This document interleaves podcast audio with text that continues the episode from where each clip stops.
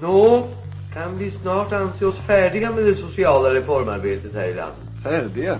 Visst har vi hunnit med en hel del under de senaste åren. Men det återstår mycket att göra. Det finns allt för många här i landet som ännu saknar trygghet och trivsel. Jag vill leva, jag vill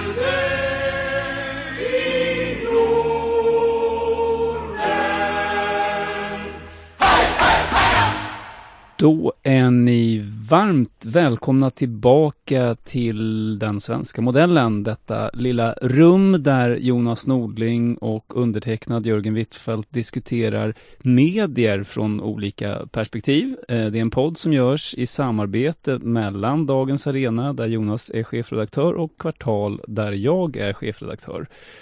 Vi har gjort lite till en, en grej att eh, inte fråga varandra hur vi mår och annat löst snack, utan vi försöker gå pang på rödbetan så att säga. Innan vi gör det dock så ska jag säga att det här är det sista avsnittet för denna säsong. Men Jonas och jag har kommit överens om att vi fortsätter åtminstone en termin till. Det vill säga ni som gillar den svenska modellen kan se fram emot eh, några ytterligare avsnitt under våren, vintern 2021. Snart ska min kära kollega Jonas få ordet, men innan dess vill jag också gärna säga några ord om hur du som gillar och följer oss nu kan ge bort en donation till Kvartal i julklapp. Till exempel till en kär släkting eller vän som du tror skulle uppskatta innehållet i Kvartal. Då gör du så här, gå in på kvartal.se, klicka sen på länken Ge bort kvartal i julklapp. Du kan också googla på Ge bort kvartal i julklapp så kommer formuläret upp. Och I detta formulär fyller du sedan i vilket belopp du skulle vilja skänka till kvartal i din julklappsmottagares namn. Efter att du har fyllt i hennes eller hans namn laddas ett vackert diplom upp som du eh, kan skriva ut och ge bort på självaste julafton. Och skänker du 500 kronor eller mer och ser till att göra det under den här veckan, alltså senast den 13 december, så skickar vi också ut Kvartals årliga papperstidning, edition 2020, som du då också kan slå in i paketet och lägga under granen. Men eh, nog om detta. Hej Jonas! Hallå där! Vad har du på hjärtat? Jo, eh, jag tänkte idag prata lite om eh, före och efter. Eller egentligen inte före och efter, men jag tänkte inleda i den, i den änden. Och sen tänkte jag prata lite om eh, vad som är tipping points och eh, sånt som egentligen gör att det blir förändringar i, i regelverk och med en bäring på naturligtvis mediebranschen som du och jag verkar i. Men jag tänkte ta en lite bredare perspektiv. Eh, för att eh, det är ju lite så här, det finns ju stora drag där man, man kan verkligen säga en tid före och efter eh, beslut. Det är sådana här stora saker som när slaveriet avskaffas eller när allmän rösträtt införs. Då är det väldigt tydligt att se att det finns en, en, tid före och efter den typen av politiska beslut. Sen finns det ju lite mer så specifika, om vi ska bryta ner till, eh, ja men eh, i närtid här i, i Sverige, så här, eh, när man eh, ja, men, kreditregleringarna upphörde i Sverige, stor grej där man kan prata om före och efter. En superaktuell fråga nu, det är väl friskolan före och efter tillåtelsen av friskolor i den, eh, i den, enligt de modeller som vi känner idag. Det är ju en diskussion som ja, det håller på att kantra över till eh, en, ett, en nytt ställningstagande från politiskt håll. Vem vet? Det är inte det vi ska prata om i den här podden. Eh, ett, ett exempel på när det har funnits ett före och efter som folk nästan lite har glömt bort. Det skrev jag om här om veckan faktiskt. Jag kan inte låta bli att nämna det. Det här när man tog bort priskontrollerna på bostadsrätterna. Det det är ingen som ens minns att man reglerade priserna på bostadsrätterna. Det känns så självklart nu för tiden att det är en fri marknad. Men, men där finns det också verkligen ett före och efter. Vet du när det var? Uh, jag visste inte ens att det hade varit så om jag ska vara helt ärlig. Nej, nej precis. Uh, det, det, det, var lite min grej också, att vi har lite glömt bort det. Men det är ändå relativt i närtid, för det var 68 man tog bort det. Men hur var det uh, innan alltså? Då fick bara bostadsrätter kosta en viss, vadå? Mm, en viss summa? Mm, men, Ja, nej, men det var, det var priskontroll på, på bostadsrätter. Eh, man fick bara sälja bostadsrätten till ett bestämt värde. Mm. Den, mm. den, tredje eh. vägen helt enkelt, mellan mm. kommunism och kapitalism. Där stod vi. Eller? Mm, ja. det var väl egentligen effekter av priskontrollerna från andra världskriget som hängde kvar och det var ju bristmarknad gjorde att man ville inte att bostaden skulle vara en spekulationsvara på den tiden. Sen så ändrade man sig då 68 det är lite intressant just år 68 som är så symboliskt för så många i alla fall, att det var just då som man hävde priskontrollen på bostadsrätterna och nu befinner vi oss i en helt annan Innan kontext när det gäller... Mm. innan du fortsätter, bara en tanke som, Mm. som jag får när du säger det där. Det, man, när man tänker före och efter så, så färgas ju det av att man sitter med facit i hand, tänker jag ofta. Att man, när man tittar tillbaka, ta kreditregleringarna till exempel, eller friskolereformen för den delen. Man visste ju inte hur stort det skulle bli eller vilka effekter det skulle få. Så sen när man tittar tillbaka kan man se, ja men det var ju det där som vände det hela. Eh, Och det är inte alltid samma händelse som man trodde då. Om du förstår vad Nej. jag menar. Ja, jag fattar precis. Och, du, ja, och det är lite precis det som jag ska snacka om. Dels är det ju de facto när beslutet fattas och spelplanen förändras, eller spelreglerna förändras. Eh, och sen så är det diskussionen då för historieskrivningen, vad var det som ledde till det? Och sen är det också, eh, det är ju framförallt det vi har pratat om här nu, de exempel jag tog, det är ju avregleringar där man egentligen går ifrån, har haft detaljerade regleringar till eh, att man släpper eh, olika regelverk fria i någon sorts traditionell låt gå-princip helt enkelt. Och, och då kan man ju diskutera om, om man förutsåg konsekvenser och sådana saker. Och låt gå-principen bygger på att man inte ska förutse några konsekvenser, utan det ska folk lösa på vägen helt enkelt. Så, eh, men det som eh, jag tänkte vi skulle prata lite om du och jag, och eh, med den här långa ingången på själva före och efter. Det är mycket som tyder nu på att vi kommer prata om Eh, vi kommer prata om att det kommer finnas funnits en tid före och efter reglering av de här stora techjättarna. Och vi lever ju just nu i den tid, i den tid då de inte är särskilt hårt reglerade. Eh, och vi kommer kanske då, eh, ja, mycket tyder ju på att vi kommer, de kommer befinna sig i en tillvaro där deras verksamhet blir mycket, mycket hårdare reglerat. Eh, och då blir det ju intressant eh, av flera skäl att prata om varför vi har hamnat där.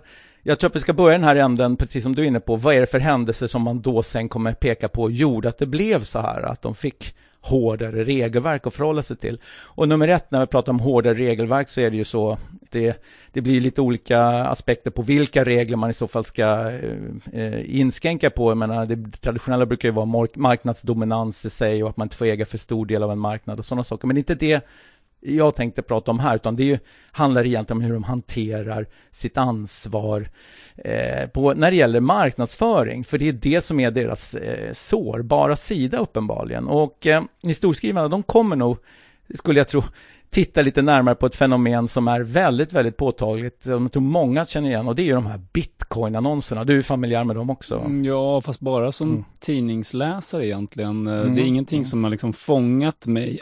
Alltså när jag säger som tidningsläsare menar jag Mm. att jag har läst om det i tidningen. De här annonserna Ah, okej. är ingenting som har Mm. fångat min, min, eh, min uppmärksamhet någonsin. Nej, jag undrar om det säger något om eh, de här techjättarnas algoritmer, hur de tolkar dig kontra mig då. För jag får de här bitcoin-annonserna hela tiden i mitt flöde, där jag liksom får en känd person som berättar om en fantastisk investering och sen så ska man via en klick då hamna på det. Den där kända personen visas ju då aldrig egentligen ha varit inblandad i den här annonsen, utan man har egentligen bara snott det här ansiktet. Och det började väl med, om man ska göra någon liten kortare utvikning om, så Dagens Nyheter hade ju en väldigt intressant artikelserie i jag tror det var i våras va, när de visade upp svenskar som hade drabbats av de här då, lockbetarna, gjort dåliga investeringar. Mm. Eh, och det var, ju, det var ju bra journalistik, visa på människor som hade gått på annonser som sen visade sig vara falska. Man hade liksom gjort ja, man hade förlorat sina, sitt sparkapital och så. Det var sorglig läsning på många sätt och vis. Mm. Men det där ledde ju sen upp till att DN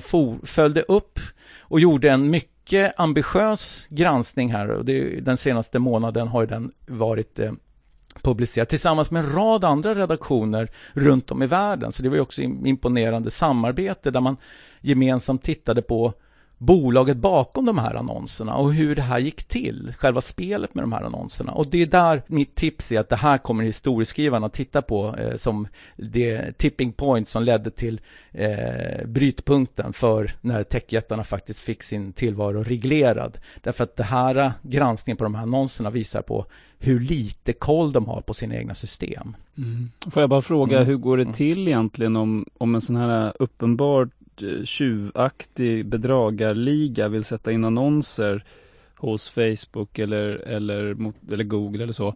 Mm. Alltså någon form av kontroll sker väl ändå, eller? Ja, det, det är ju det som man hade hoppats på och som jag tror också att de här företagen vill att vi ska tro. Men de här granskningarna som har skett runt om i världen, det, dels visar de ju att alla redaktionerna runt om i världen som har granskat det här har ju liknande, har ju ramlat på samma fenomen som det svenska, det vill säga att man tar nationella kändisar, sätter in dem i annonser där de lovar guld och gröna skogar och de här kändisarna är absolut inte ens medvetna om att deras namn används eller deras bilder används. Eh, de här annonserna kan man ju då köpa plats för via de här annonssystemen och de är ju helt automatiska. Man bara matar in vilka vilka grupper man vill nå och sen så placerar man in en, en annons som och de här företagen de vet ju precis hur den här eh, automatiken är byggd för att kunna luras. Mm, för jag Eh, menar om och det så- är porrannonser och sånt så finns det väl AI som upptäcker ja, det eller? Men det, och, det är, ju- och det är därför det här inte är porr utan det är bitcoin. Alltså Mm. investeringar.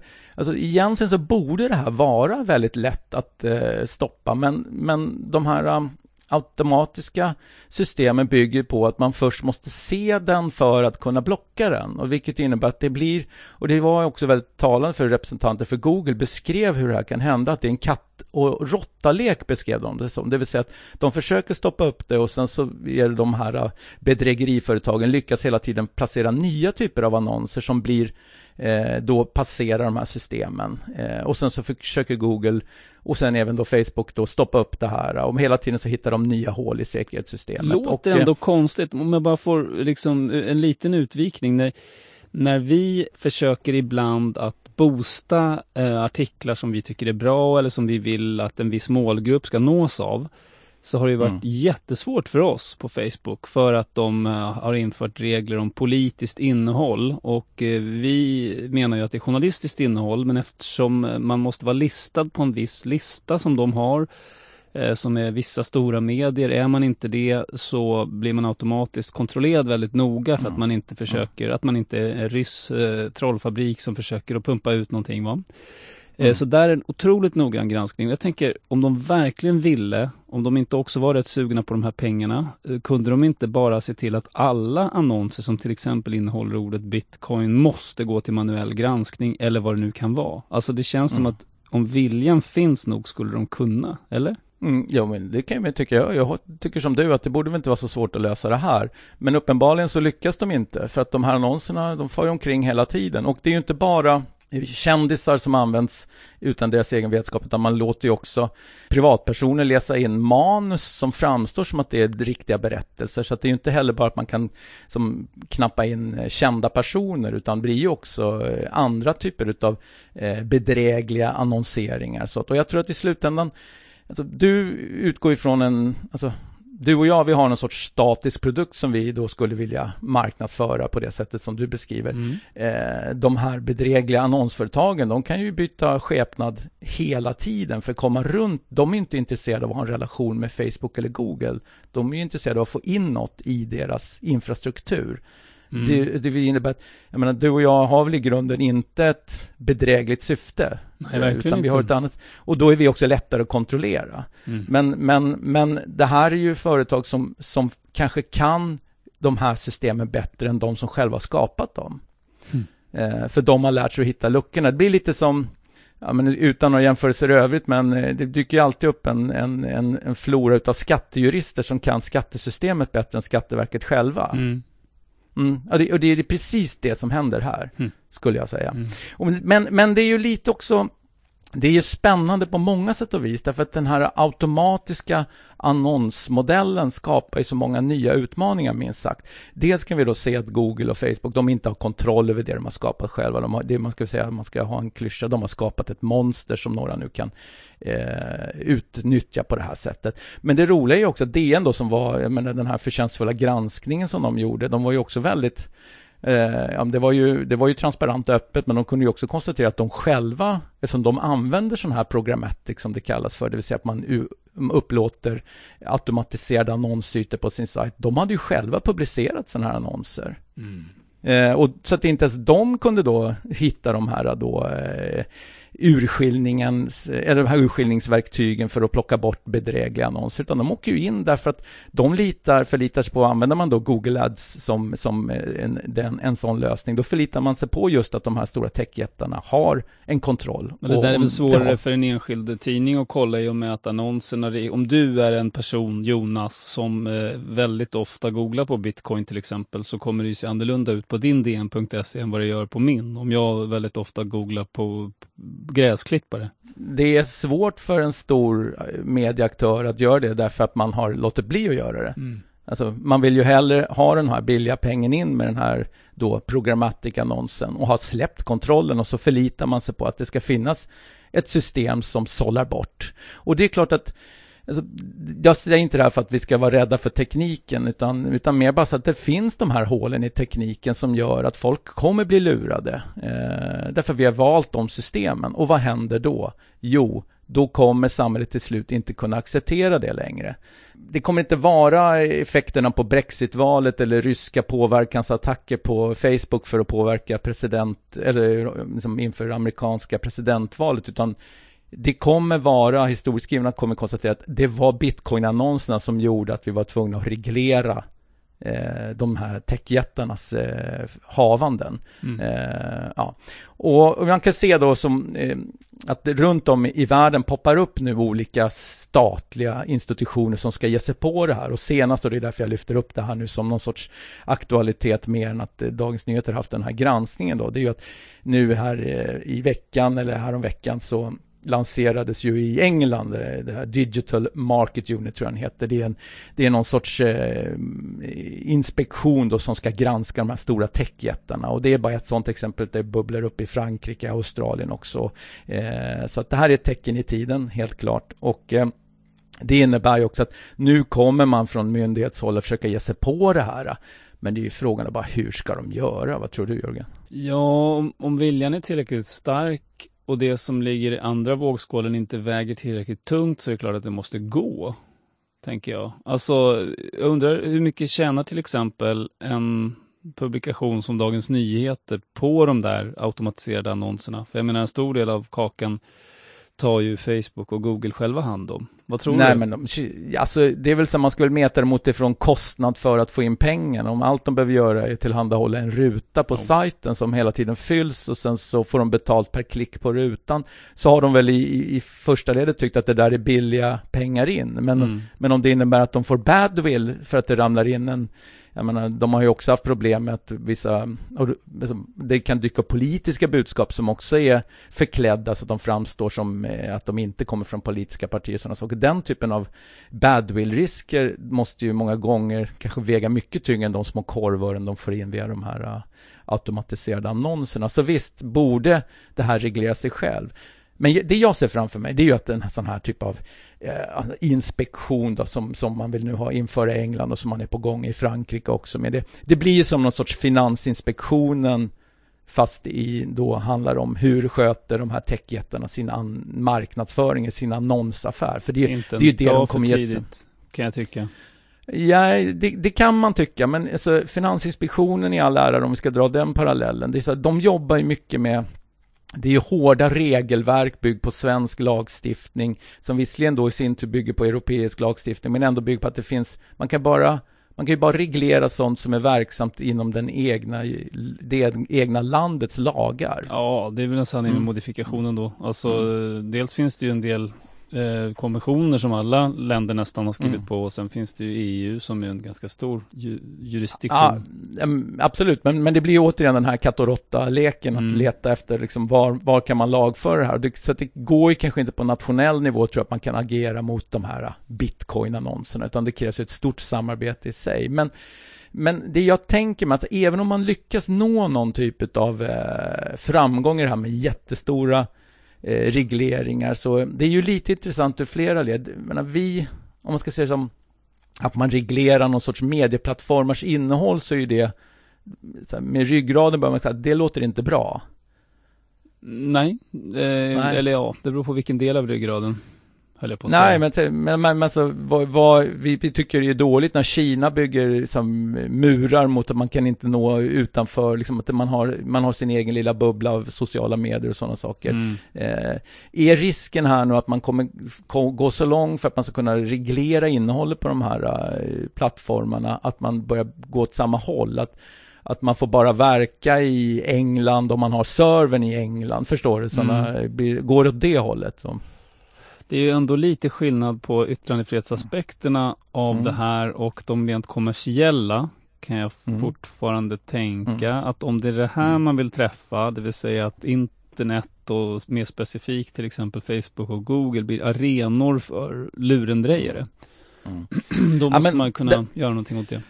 Ja, men och det är ju helt, det är ju helt rätt tänkt, tänkt från, som, utifrån att man ska skilja på redaktionellt innehåll och, och marknadsföring. Och det har vi ju olika lagstiftningar i Sverige som också gör. Så där, det är ju rätt enkelt om man bara gör en sån, ska man säga, digital eh, skil, urskillnad. Men problemet är då, det är väl att det finns en risk för att de här bitcoinarna ger sig in i det som kan se ut som eh, journalistik då. Ja, eller, eller i mer. det här fallet eh, vanlig person som skriver en Facebook-post. Dela Ja. gärna. Eller? Ja, nej men alltså det känns ju som att om man täcker igen eh, de, de här hålen inom marknadsföringslagstiftning, om man ger de här eh, inspektionerna rätten att agera hårt kring hur techjättarnas eh, annonser ser ut, att de här bedrägeri, de här bedrägarna kommer röra sig mot ett härad som är mera då oskyddat. Mm. Eh, så det är, ju- det är en utmaning i sig. Och jag, jag säger inte eh, att det går att hindra, utan det är väl bara en, så kommer det väl troligtvis att bli.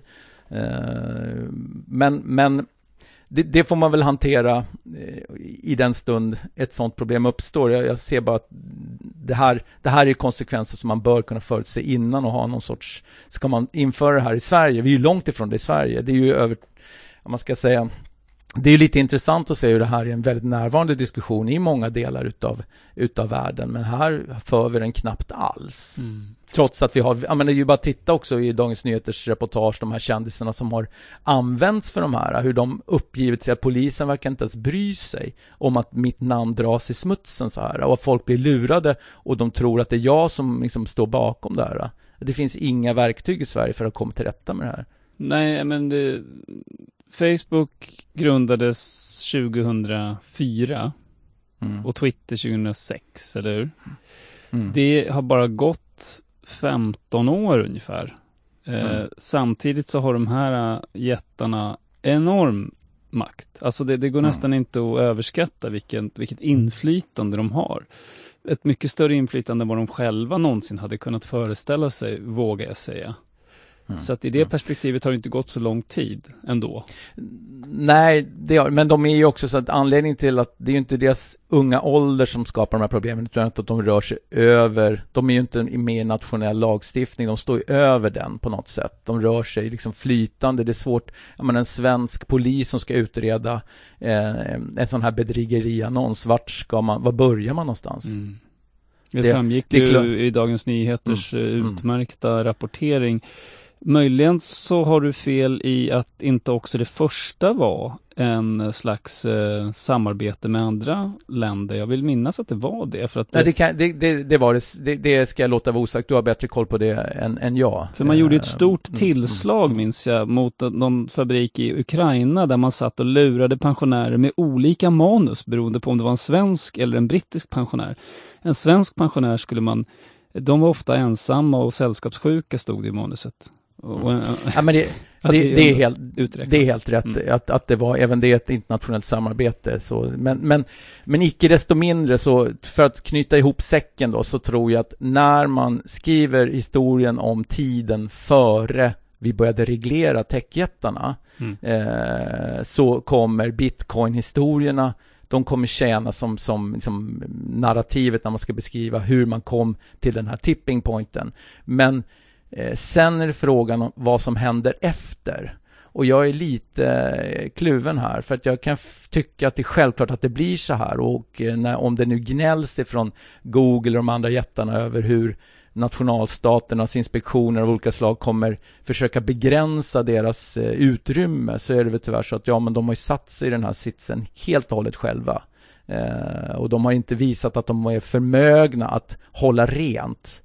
Och det är ju återigen, om man inte kan sanera sin egen verksamhet, då hamnar man ju i det här klistret som de faktiskt kommer hamna i. Mm, man kan ju jämföra med Kina och deras, eh, vad det nu heter, WeChat eller vad det heter. Mm, mm. Eh, Det går ju att reglera eh, för en väldigt repressiv stat. Mm. Eh, Och, Så. ja, och det är väl inte riktigt där vi vill hamna Nej men det är väl det som är risken då tänker jag, som du Mm. ser eller? Ja. Att det blir Ja. för mycket av det goda. Ja, det, det finns väl grader i helvetet, men på något sätt så är det väl så att statlig eh, liksom, intervention i medieplattformar rent generellt måste vara alltid av ondo, men ibland kan det vara nödvändigt. Och tyvärr är det väl så att allting visar på att i det här fallet, när det gäller det kommersiella, så är det väl så att de, de har inte klart att kunna hantera det och då blir det tvunget att vi måste göra någonting. Mm. Eh, och då gäller det bara att hålla tummarna för att man kan skilja på det här och hålla isär så att vi får den här saneringen via statsingripanden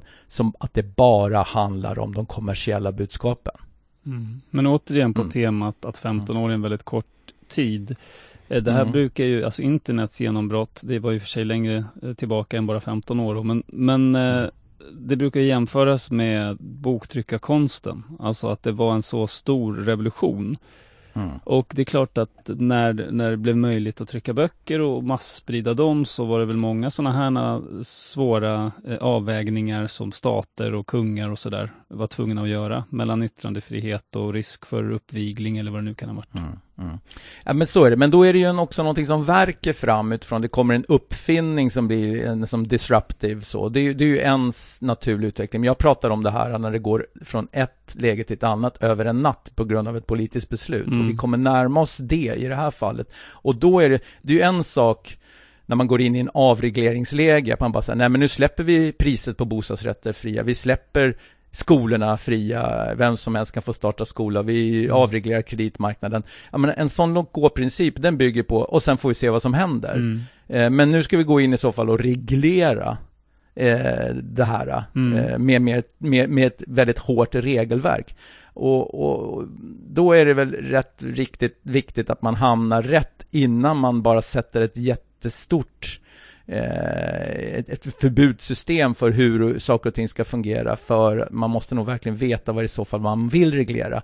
Och jag är den första att tycka så här, det är klart man ska reglera bedrägeri och man ska reglera eh, marknaden när de försöker sälja på saker och ting. Det är därför vi har marknadsföringslagar och sådana saker. Men det gäller här, och det är därför jag tar upp spaningen i vår podd, Jörgen, att man verkligen inte gör regleringar som på ett eller annat sätt också inskränker det här andra vi sysslar med på de här plattformarna, det vill säga att uttrycka åsikter och meningar och bedriva journalistik och sådana saker. Och det finns ju ett gränsland här där jag tror statsmakterna kanske vill ha lite större ramar att kunna inskränka vad techjättarna gör och därför så riskerar, om vi inte sit, om vi inte är vaksamma här, så riskerar de där regelverken att faktiskt också kliva in lite på våra härad. Så att vi får vara lite på tårna där tror jag, när vi närmar oss den här brytpunkten. Mm.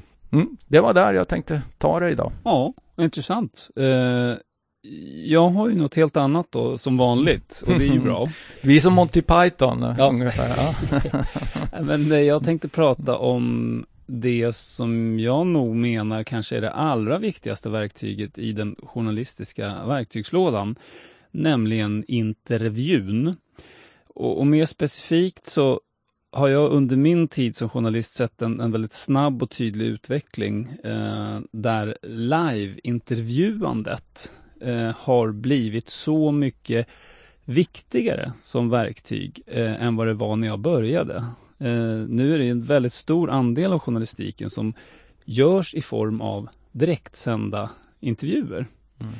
Och mot den bakgrunden kan jag tycka att det är lite konstigt att det inte läggs eh, lite mer krut på att lära ut och lära sig de mest grundläggande saker kring liveintervjuande och intervjuande överhuvudtaget. Jag tror inte jag är ensam om att, att sitta i tv-soffan eller radiofåtöljen och fråga mig, men varför ställer hon inte den frågan? Den uppenbara frågan här. Eller hörde han inte vad intervjupersonen sa? Lyssnar han inte?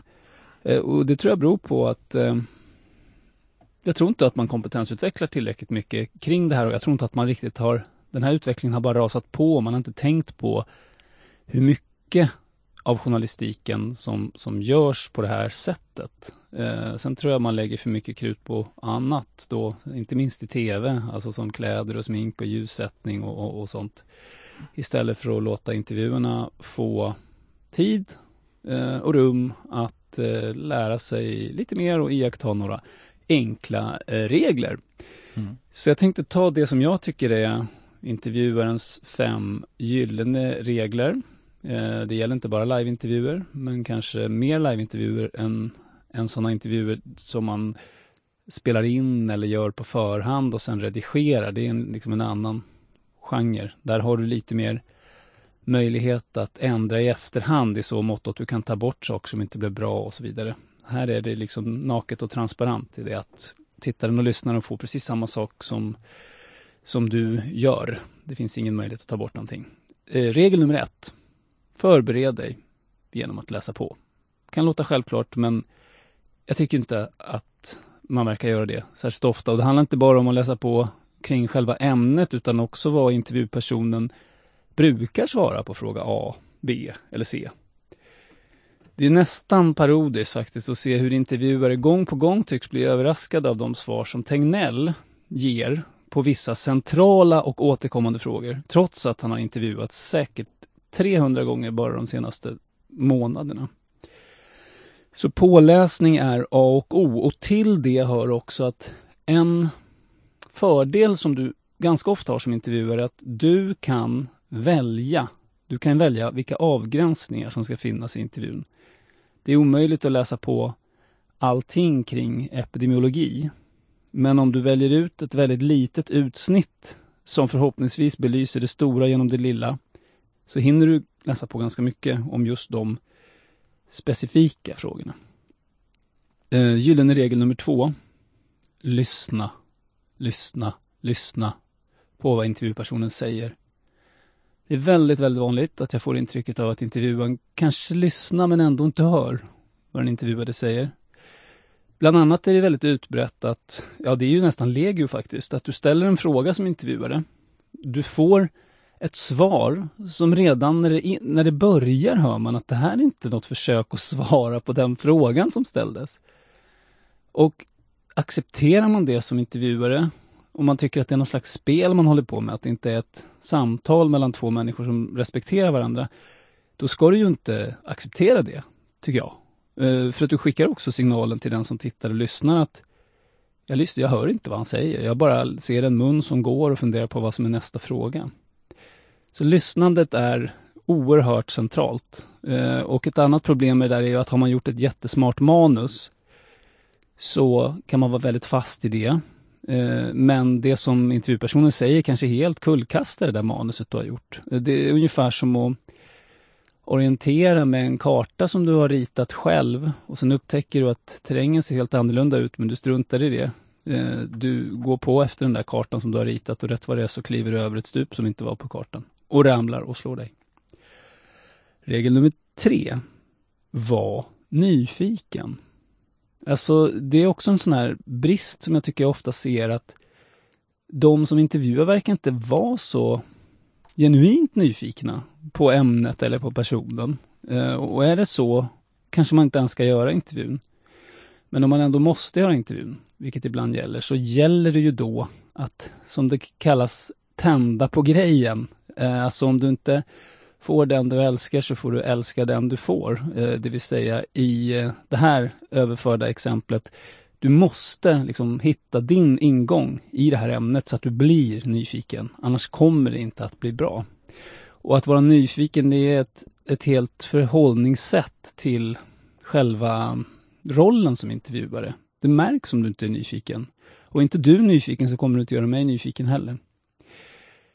Gyllene regel nummer fyra. Du har inte huvudrollen. Du är snudd på oväsentlig. Det är intervjupersonen och ämnet som alltid står i fokus och ska stå i fokus. Typexempel på missuppfattningar när man tror att man själv är viktig i sin egen person när man intervjuar, det är att man levererar en massa tuffa frågor, eller rättare sagt frågor som framställs i tuff ton.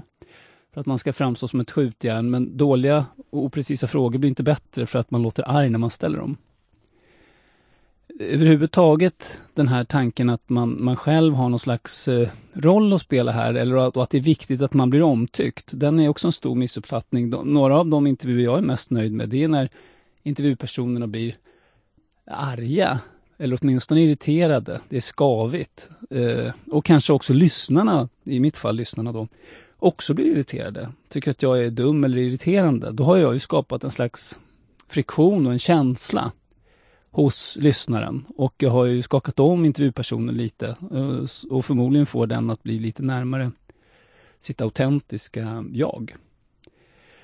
Femte och sista regeln, inte oviktig. Gör klart för dig vad det är för intervju som du gör. För att intervjuer är ett väldigt vitt begrepp. En del intervjuer handlar om att konfrontera kanske en makthavare eh, genom att eh, grilla den personen utifrån vissa frågor.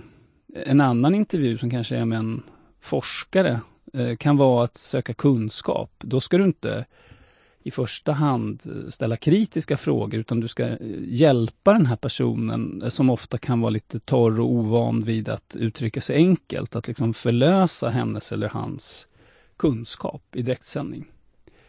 Det finns också intervjuer där personen står i fokus. Då är det liksom människan bakom rollen som är det viktiga och hur kommer man fram till det? Det är en helt annan intervju än att eh, grilla Carl Bildt.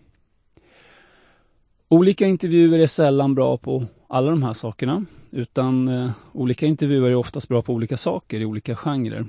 Stora medier kan ofta göra misstaget, tycker jag, då att tro att bara för att en intervjuare till exempel är bra på att grilla makthavare så blir han eller hon automatiskt duktig på andra intervjuer. Så är det ju ytterst sällan.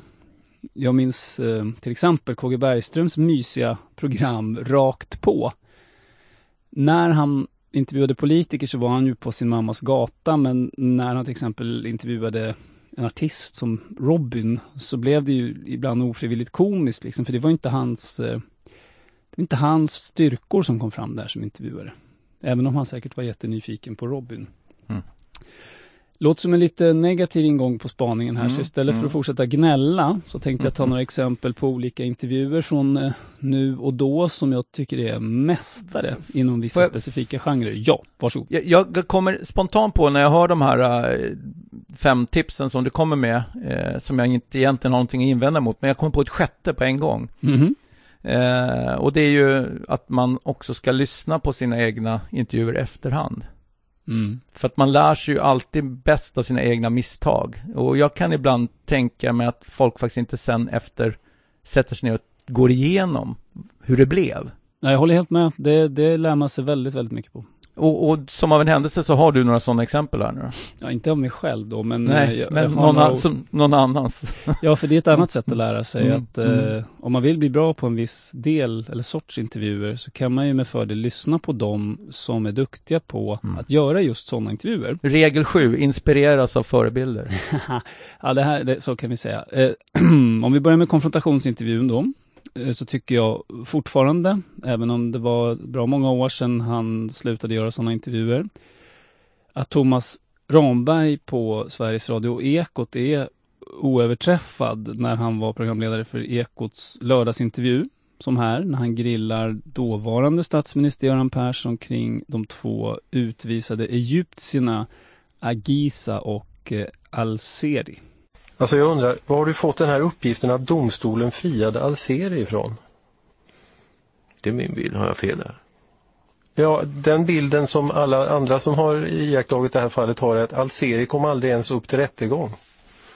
Ja, men han är väl numera frisläppt och frikänd, eller hur? Alseri var i fängsligt förvar, förhördes eh, och enligt många uppgifter torterades. Men åklagaren ansåg inte att det fanns bevis ens för att ta honom inför domstol, inför rätta. Okej. Okay. Så han är alltså aldrig friad i den domstolen. Varför säger du det? Ja, då har jag fel informationer och fel uppgifter. Men det här är ju något du använder för att visa att rättegången var tillförlitlig. Ja, det är möjligt att jag har en felaktig uppgift där, men i så fall så, så beklagar jag det. Ja, det är ju ytterst sällan man hör en statsminister och framförallt den här statsministern eh, bli så avklädd, ärligt mm. talat. Eh, mm. och, och, och, det handlar om att Thomas Ramberg läser på liksom. Och han, han nöjer sig inte med första lagret eh, av påläsning. Och han har också liksom en förståelse för vad som är kärnan. Och, och här var ju kärnan att eh, Göran Persson använde då det var ju de här, den här militärdomstolen då som de här egyptierna skulle ställas eh, inför, eh, som var liksom, ansågs inte vara rättssäker nog då, man borde aldrig ha lämnat ut dem till en sån rättslig prövning. Och då, eh, Göran Perssons argument var ju att, eh, men titta den här domstolen var ju så eh, liksom rättssäker att den till och med friade den ena, eh, för att bevisningen inte räckte. Men eh, den saken kom i ett annat läge om han aldrig ens eh, kom upp i domstolen. Då blir det svårt att bedöma hur, hur eh, schysst den där domstolen var. Var den Eh, där li- live, Jörgen? Den där? Eh, Det, ja, alltså, jag är inte helt säker på att den inte var, jag tror att den kan ha varit inspelad någon dag innan, men det spelar ingen roll för att det är live on tape, de klipper inte bort saker ändå. Så att det är som, som om live i alla fall. Och jag råkar också veta, nästan säkert, jag, jag, med reservation 5% för att jag kan ha fel, men jag tror att Göran Persson aldrig kom tillbaks till lördagsintervjun efter det där. Mm. Han lär ha sagt, jag förstår inte varför jag ska gå dit, vad är uppsidan? Det finns liksom bara nersidor med att komma. Eh, så Vilket så i och för sig är rationellt tänkt. Då. Ehm, ja, fast det kan man ju tappa också på. Den här gjordes 2004 och 2006 förlorade han eh, valet. Det finns också en underskattad talang inom intervjuandet som handlar om att skapa dramatik. Det vill säga att få lyssnaren att känna att här står någonting på spel. Här är det intressant och spännande. Min gamla parhäst Helena Groll på Studio 1, eh, Sveriges Radio också, är en, en mästare på det här faktiskt. Eh, som är en, liksom en underskattad, som jag sa, eh, förmåga. Som här till exempel, när Sverigedemokraterna hade dragit undan mattan för den rödgröna regeringen genom att avisera att de skulle rösta på oppositionens budget. Och det var en trygg och lugn Stefan Löfven, åtminstone beskrev han sig själv så på den här presskonferensen. Han väljer alltså att utlysa nyval istället för att avgå. Svenska folket ska få avgöra, säger han. Och eh, vi kommer alltså att ägna tre timmar framåt eh, den här dramatiska kvällen åt att analysera och kommentera. Och Stigbjörn Ljunggren, eh, statsvetare Olof Pettersson som vi hörde innan presskonferensen. Stigbjörn, du var rätt tydlig och trodde att eh, Löfven skulle avgå, men så blev det inte. Ja, nej, han, men han utlyser nyval så att, så att eh, det har liksom varit huvudspåret här. Mm, som sagt, det är, det är hon väldigt duktig på. Och det är väldigt många som inte är lika duktiga på det kan jag säga. Eh, bland annat jag själv faktiskt. Det tänkte jag på ofta att där hade jag verkligen någonting att lära. Att eh, förmedla dramatiken genom rösten eh, i det här fallet. Men det går att göra i tv också genom gester och, och uttryck och så vidare. Eh, en tredje genre är den humoristiska intervjun. Och där tycker jag att David Helenius är eh, bäst i Sverige, by far. Som här, när han intervjuar skådespelaren Adam Paulsson i Helenius hörna. Och just den här delen av intervjun handlar om vilka män som kan bära hatt och vilka som inte kan. Ja men grejen är, det är ju någonting med det här, alltså jag tycker ändå så, du är ju en kille som kan ha hatt och, och när hon skickade den här bilden så, så kände jag så jag vill också vara en kille som har hatt. Ja. Jag vill bara kolla vad du säger. Du kan vara helt ärlig, är jag en hattkille? Alltså, Nej men helt plötsligt kan jag bara komma och säga på, på jobbet så här, hallå i hela gänget. Ursäkta att jag är sen men jag har... jag, jag tycker det. Jag vet inte vad jag tycker om att den ska vara brättet upp sådär. Det kanske är så det ska vara. Men, men jag, jag, jag gillar det. Men är det inte så här att Ja. ibland så är det för sent? Man kan inte börja, man kan inte byta stil mitt i livet. Antingen så hade jag alltid haft hatt. Vilken David, han som har hatt. Nu är det inte så här, vilken David, han som har börjat med hatt. Det går inte. Ja, just det. Ja. Är det håravfallet då, eller vad kan det vara och så vidare? Det där var onödigt. Ja, Okej, men det- Men Adam, det- Adam är snygg i hatt i alla fall. Ja, Den, det, är ju, det är ju rolig lyssning men den bryter ju helt mot regel, eller den, din fjärde gyllene Mm, regel. jag tänkte själv säga det, att den vakna lyssnaren inser inkonsekvensen här. Men då är det ju så att det finns inga regler utan undantag. Och den humoristiska intervjun, där kan du inte ducka, utan där, där är ju det en del av konceptet, att du också ska vara rolig. Och, Adam, eh, och David Helenius är inte bara rolig, han är otroligt, han har en otrolig timing och lyssnar intensivt, vilket gör att han blir väldigt liksom, slagfärdig. Eh, så att det, det är många som har försökt sig på den här genren, kan man säga, men inte alls med, med samma framgång. Eh, det bygger i grunden på att du själv är rolig och det är många som tror att de är det. Jag trodde det en gång att jag var rolig, alltså hur sjukt det än kan låta. Men jag minns en intervjukurs där man skulle, vad hette den, den personliga programledaren hette kursen. Och eh, då skulle man liksom ta fram nya eh, dimensioner av sitt intervjuande. Och då fick man skriva på en lapp vad man ville jobba med och så var det en sån här teaterregissör som var där. Och jag minns att jag skrev, jag vill få fram mer av min humor. Eh, det är inte så att jag inte har någon humor, men i den här rollen så insåg jag att nej, det är inte det instrument jag ska spela på. Och det insåg jag ju med den kursen, för då fick, mm. då, då var det bara han, regissören, alltså kursledaren och jag som visste vilk, vilken liksom del jag ville utveckla. Och sen satt man inför resten av gruppen som var väl 10, 12, 14 andra programledare. Och så spelade han upp liksom ett fiktivt scenario där han skulle vara figurant och jag skulle vara intervjuare och så, så satte han upp den här lappen under intervjun då, som bara jag såg, där det stod nu, nu, utveckla det humoristiska. och, eh, där insåg jag någonstans mm. att man kan ha humor med vänner och så och man kan få folk att skratta i det lilla, men, men nej, det är svårt. Och, och mm. därför är jag väldigt imponerad av David Helenius, för att det, det framstår som väldigt enkelt, men det är det inte. Sist och slutligen, en av de viktigare talangerna hos en intervjuare tycker jag, eh, jag har varit inne lite på det, att vara intresserad på riktigt, vilket ofta leder till att intervjupersonerna öppnar sig och berättar saker om sina liv som de kanske knappt säger till sina närmaste vänner ens. Katarina Gunnarsson eh, på Sveriges Radio är helt eh, outstanding där tycker jag. I det klipp som vi ska höra nu, bara det, hur många i Sverige skulle göra det hon gör. Hon går alltså omkring ensam i det särskilt utsatta området Araby i Växjö eh, och trålar liksom med sin bandspelare och mikrofon. Hon hittar ett gäng som står och hänger eh, och ser farliga, alltså typiska liksom kriminella eller på väg att bli. På något sätt får hon ändå deras förtroende och de börjar berätta mer och mer om hur deras liv ser ut. Så vill Ali berätta mer. Han säger förtroligt att han är orolig för sig själv och sina arbetslösa vänner. Arbetslösheten skapar depressioner och panik och allt fler av oss har börjat röka marijuana, säger han. Det är ett sätt på att man ska hålla, man, vissa är stressade, vissa har panik. Men den här paniken, vad handlar den om då? Jag har haft flera olika panikkänslor. Ja. Jag vet att alkohol hjälper inte. Men hur går dina tankar när du går upp i panik? Jag vill bara sitta inomhus och, och stänga, släcka av lampan och ligga i mitt rum och bara försöka sova ut på allt och inte tänka på det men det går ju inte för att så fort man eh, så fort man går ut igen så träffar man alla grabbar och ingen har jobb heller ju så hamnar man i den här grejen igen att ingen av oss har jobb, vad ska vi göra?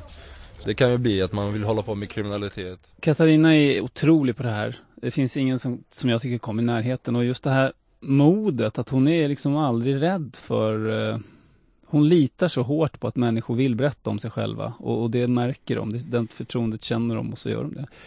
Eh, hon är också ett ganska bra exempel på det här eh, Eh, som jag brukar, eller ibland referera till som Skavlan-syndromet, det vill säga att en intervjuare på något sätt förutsätts vara bra på alla sorters intervjuer bara för att han kanske är bra på en sort. Eh, hon, hon var, eh, för ganska många år sedan så var hon partiledarutfrågare inför valet, fast i P3 då, så det var inte i P1.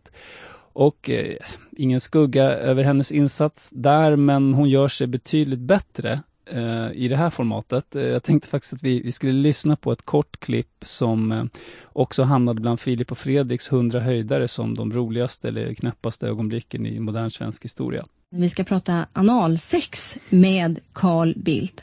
Idag är det analsex och gruppsex i varenda fibban och i en rad artikelserier under de senaste åren har skolsköterskor och ungdomsmottagningar slagit larm. De här tjejerna mår dåligt. Ja, det först förstår jag att de gör. Men när vi nu diskuterar men tycker till exempel att man kan ha 15-årsgränser på de här porrfilmerna? man... Jag tycker man ska ha alla möjliga gränser men jag tycker inte detta är en fråga som är hemma när vi diskuterar vad vi ska göra inför valet och ideologier och framtiden. Mm. Men den här typen av pornografi finns ju att tillgå alltså precis var som helst. Kan man göra någonting? Individen, ansvar gentemot den andra individen, ömhet gentemot medmänniskan. Det är det viktiga och kanske inte göra så stort väsen av att eh, jag tyckte nog inledningsvis att du nästan gjorde reklam för någonting här. Jag kan, säga, jag kan säga det till lyssnarna för de hörde det inte eh, medan låten spelade. Jag reagerade mycket hårt när du börjar tala om avarter av sexualitet Ja. Den, i radioprogram som riktar sig mot många unga människor. Jag tycker det är omdömeslöst. Jag säger det direkt till dig nu. Eh, ja, där blev det ju minst sagt lite skavigt och eh, möjligen så saknades lite inkännande förmåga från intervjuarens sida vad för slags frågor som funkar till vad för slags eh, intervjuperson. Ja, vart vill jag då komma med allt detta? Sammanfattningsvis då, ge de intervjuare som möter till exempel makthavare rätt förutsättningar för att inte bli överkörda gång på gång. De måste få rimligt med tid på sig för att läsa på och förbereda sig och de måste få massor av kompetensutveckling. Och är de inte rätt sorts journalister för att göra just de där intervjuerna, byt ut dem. Ärligt talat. Det finns massor av olika intervjuer man kan syssla med. Man, man måste inte göra just de här makthavare ställa till svarsintervjuerna om inte det är där man har sina styrkor. Skavlan-syndromet nämnde jag ju nu. Det vill säga att en intervjuare kan, ska, sällan fylla alla roller.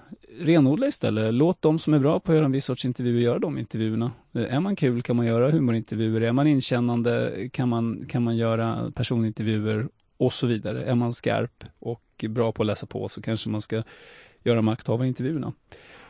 Detta centrala verktyg som har blivit så mycket viktigare eh, i och med att journalistiken har amerikaniserats på något sätt i att vi eh, gör de här, vi, vi kör livesändningar eh, dag ut och dag in, timme ut och timme in, eh, som ju faktiskt är många gånger relativt oförberedda intervjuer.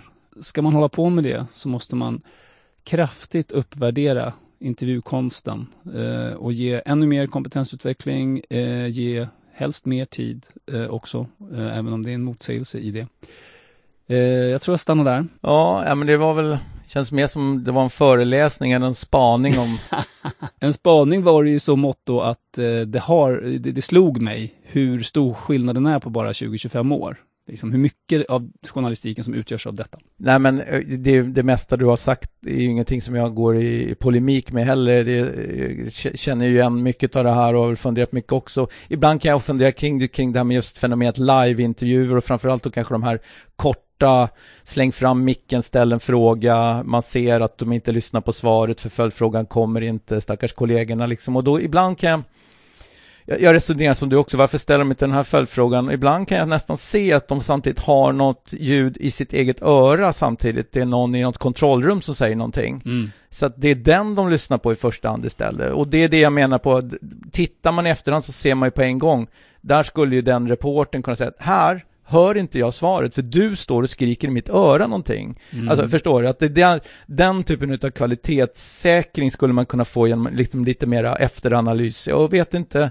Min bild är att man inte har tid för sånt heller nu för tiden. Liksom. Nej, eller ja, Mm. men är det ett Mm. problem som är skapat av verkligheten eller för att man har liksom eh, bestämt sig för att verkligheten ser ut på ett visst sätt? Eh, jag kan ta ett väldigt konkret exempel. Jag har gjort massor av sådana här sändningar när man kommer in och, och liksom ska, du vet, ska skjuta från höften.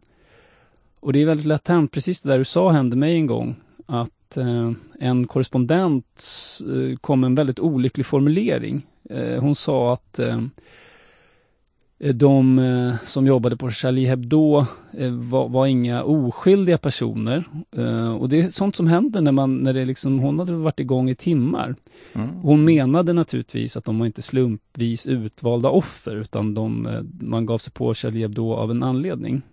Hade jag hört det där, så hade jag ju kunnat frå- liksom korrigera eller fråga, du menar så här. Men precis som du var inne på, så här fick jag massor av information på skärmen samtidigt om vilken gäst som skulle komma sen, vem det var och vilka frågor man kunde ställa till den och sådär. Så det är ju ett, otroligt svår, svår genre Mm, mm. Som, som är Och- nästan omöjlig att göra och, bra. och, och, och vissa saker kommer man ju inte kunna komma åt därför att det kräver en viss simultanförmåga när du är i sändning live. Men, men just det här att ha en reporter som står och gör en liveintervju och samtidigt ha någon som står och säger något i örat under svaret. Det är ju en sån sak som man faktiskt kan med enkla medel. Så att När svaret kommer måste reportern få lyssna på svaret. Ja, fast när kan- ska du då Ja. kommunicera med programledaren? Du kan ju inte gärna göra det samtidigt som programledaren ställer en egen fråga. Nej, jag, jag pratar mer Ja, precis. Från, från kontrollrummet, från producenthåll, någon som kommunicerar med reporten som ska höra på svaret. Det är det jag är ute efter. Ja, men det är sak samma. Eh, För mig, ja, ja, det kan- programledare är det- eller reporter. Det är ba, alltså det kan jag säga av, av egen erfarenhet att den enda gången du kan prata med programledare eller reporter är ju när svaret kommer. Ja, och, och då får man ju reflektera över, vad, är det bra eller dåligt för tittaren? Verkligen, och det finns eh, olika sorters producenter där. En, en del eh, älskar att tuta i örat hela tiden eh, utan att tänka ett dugg på vad det får för konsekvenser. Andra ligger väldigt lågt med det. Och... Men jag hade en reflektion kring en av dina sista grejer här, kring det här med intresset Mm. och med, med, med Katarinas eh, besök där i Småland. Mm. Eh, det där är ju jättebra tips och, och väldigt också gångbart för den som sysslar med mellanmänskliga eh, frågor och reportage av den arten som hon är mästare på. Mm. Men ibland kan man ju, så det kan jag också av egen erfarenhet eh, ramla in i den här fällan att man, man blir för, man är för intresserad eh, av ämnet. Alltså det är ju så här, men att visa jättestort intresse för människor och prata om just det här, relationer, upplevelser, erfarenheter som folk kan känna igen sig i. Men man kan ju vara uppslukad av ämnet. Eh, och det är ju å andra sidan en, som, det är ju en, en fälla att gå i. Att man är Kan du för vara lite mer konkret här så jag förstår hur du menar? jag tror att alla som rör sig i härader av, av ja, men jag har pratat om det förut, mina bevakningsområden genom åren har ju varit bostadsfrågor och, och, och arbetsrätt. Alltså, går du in för intresserat i dem eh, och, och verkligen är inne i dem och liksom, alltså, tror att du kan förmedla att du har ett engagemang och verkligen bryr dig och är intresserad och förstår frågan, så är det också så att risken är ju väldigt stor att du tappar 99% utav publiken. För att du blir för detaljerad eller? Du blir frimärkssamlare helt enkelt. Du börjar prata om tanningar och, ja men förstår du? Att du Mm. blir för, det blir för Jo, den nördigt. risken kan ju finnas. Och den balansen är ju viktig att komma ihåg att intresse är inte alltid per definition bra. Utan någonstans måste du förstå var intresse är viktigt och vad det är Ja, utestängande. fast jag tänker att eh, en förutsättning för att kunna ställa de riktigt enkla frågorna, att liksom renodla just det som är kärnan, eh, det är ju att kunna frågan. Så det, är inget, det finns ingen motsättning där tycker jag. Däremot, om du tappar förmågan att ha ett av dina två öron ute hos lyssnaren och tänka, hur landar det här där? Då är du illa ute så att säga. Och den eh, fällan har väl till och med Thomas Ramberg gått i ibland, att han är, blir för nördig i det politiska, att det blir för en liten elit bara som förstår. Eh, I, I vissa enstaka fall kan det vara så. Jag vet inte, eh, den dag man är nöjd med en intervju, d- dit kommer man ju aldrig. Det finns ju alltid någonting som man kan tänka, ja men det där kunde jag gjort Mm. bättre. Du menar 100% nöjd? För nöjd är, måste jag ju medge att det ibland är. Good enough. Men inte Så, 100% ja. nöjd. Nej, men man kan känna så ja men det var habilt och gjorde det bra och, och så, men, men likaväl så här, jag kan känna den dag man tycker att nu var det, nu var det fulländat, då får man väl lägga hatten på hyllan va, liksom. Så att, eh, ja. Jo. Eh, därmed, Jonas, eh, så är vår tid ute med råge skulle man kunna säga. Å andra sidan har vi en öppen sluttid och idag så, så hade vi lite feeling och det är också säsongsavslutning. Eh, eller är det det? Nej. Det kan komma en bonus, hörni. Vi ska nämligen eh, komma till eh, institutionen för journalistik, medier och kommunikation, det som förr hette Journalisthögskolan, och eh, prata med studenterna där. Eh, vi ska till och med göra ett avsnitt, eh, är tanken. Eh, vi ska ju inte vara där fysiskt, utan vi ska ju vara på någon av de olika apparna för digital kommunikation. Men likväl, det här kommer vi spela in och lägga ut som någon slags bonusmaterial någon gång innan, innan tomten kommer, helt enkelt. Men officiellt är det här sista avsnittet för den här säsongen, så att jag som heter Jörgen Wittfeldt och du som heter Jonas Nordling, eh, chefredaktör på Dagens Arena, jag är chefredaktör på Kvartal. Vi eh, tackar för den här säsongen då och eh, ja, vi utlovar ju att vi återkommer nästa år. Så att eh, ha en eh, god jul, ett gott nytt år, så hörs vi på andra sidan eh, nyårsafton helt enkelt. Hej då! Jag vill leva, jag vill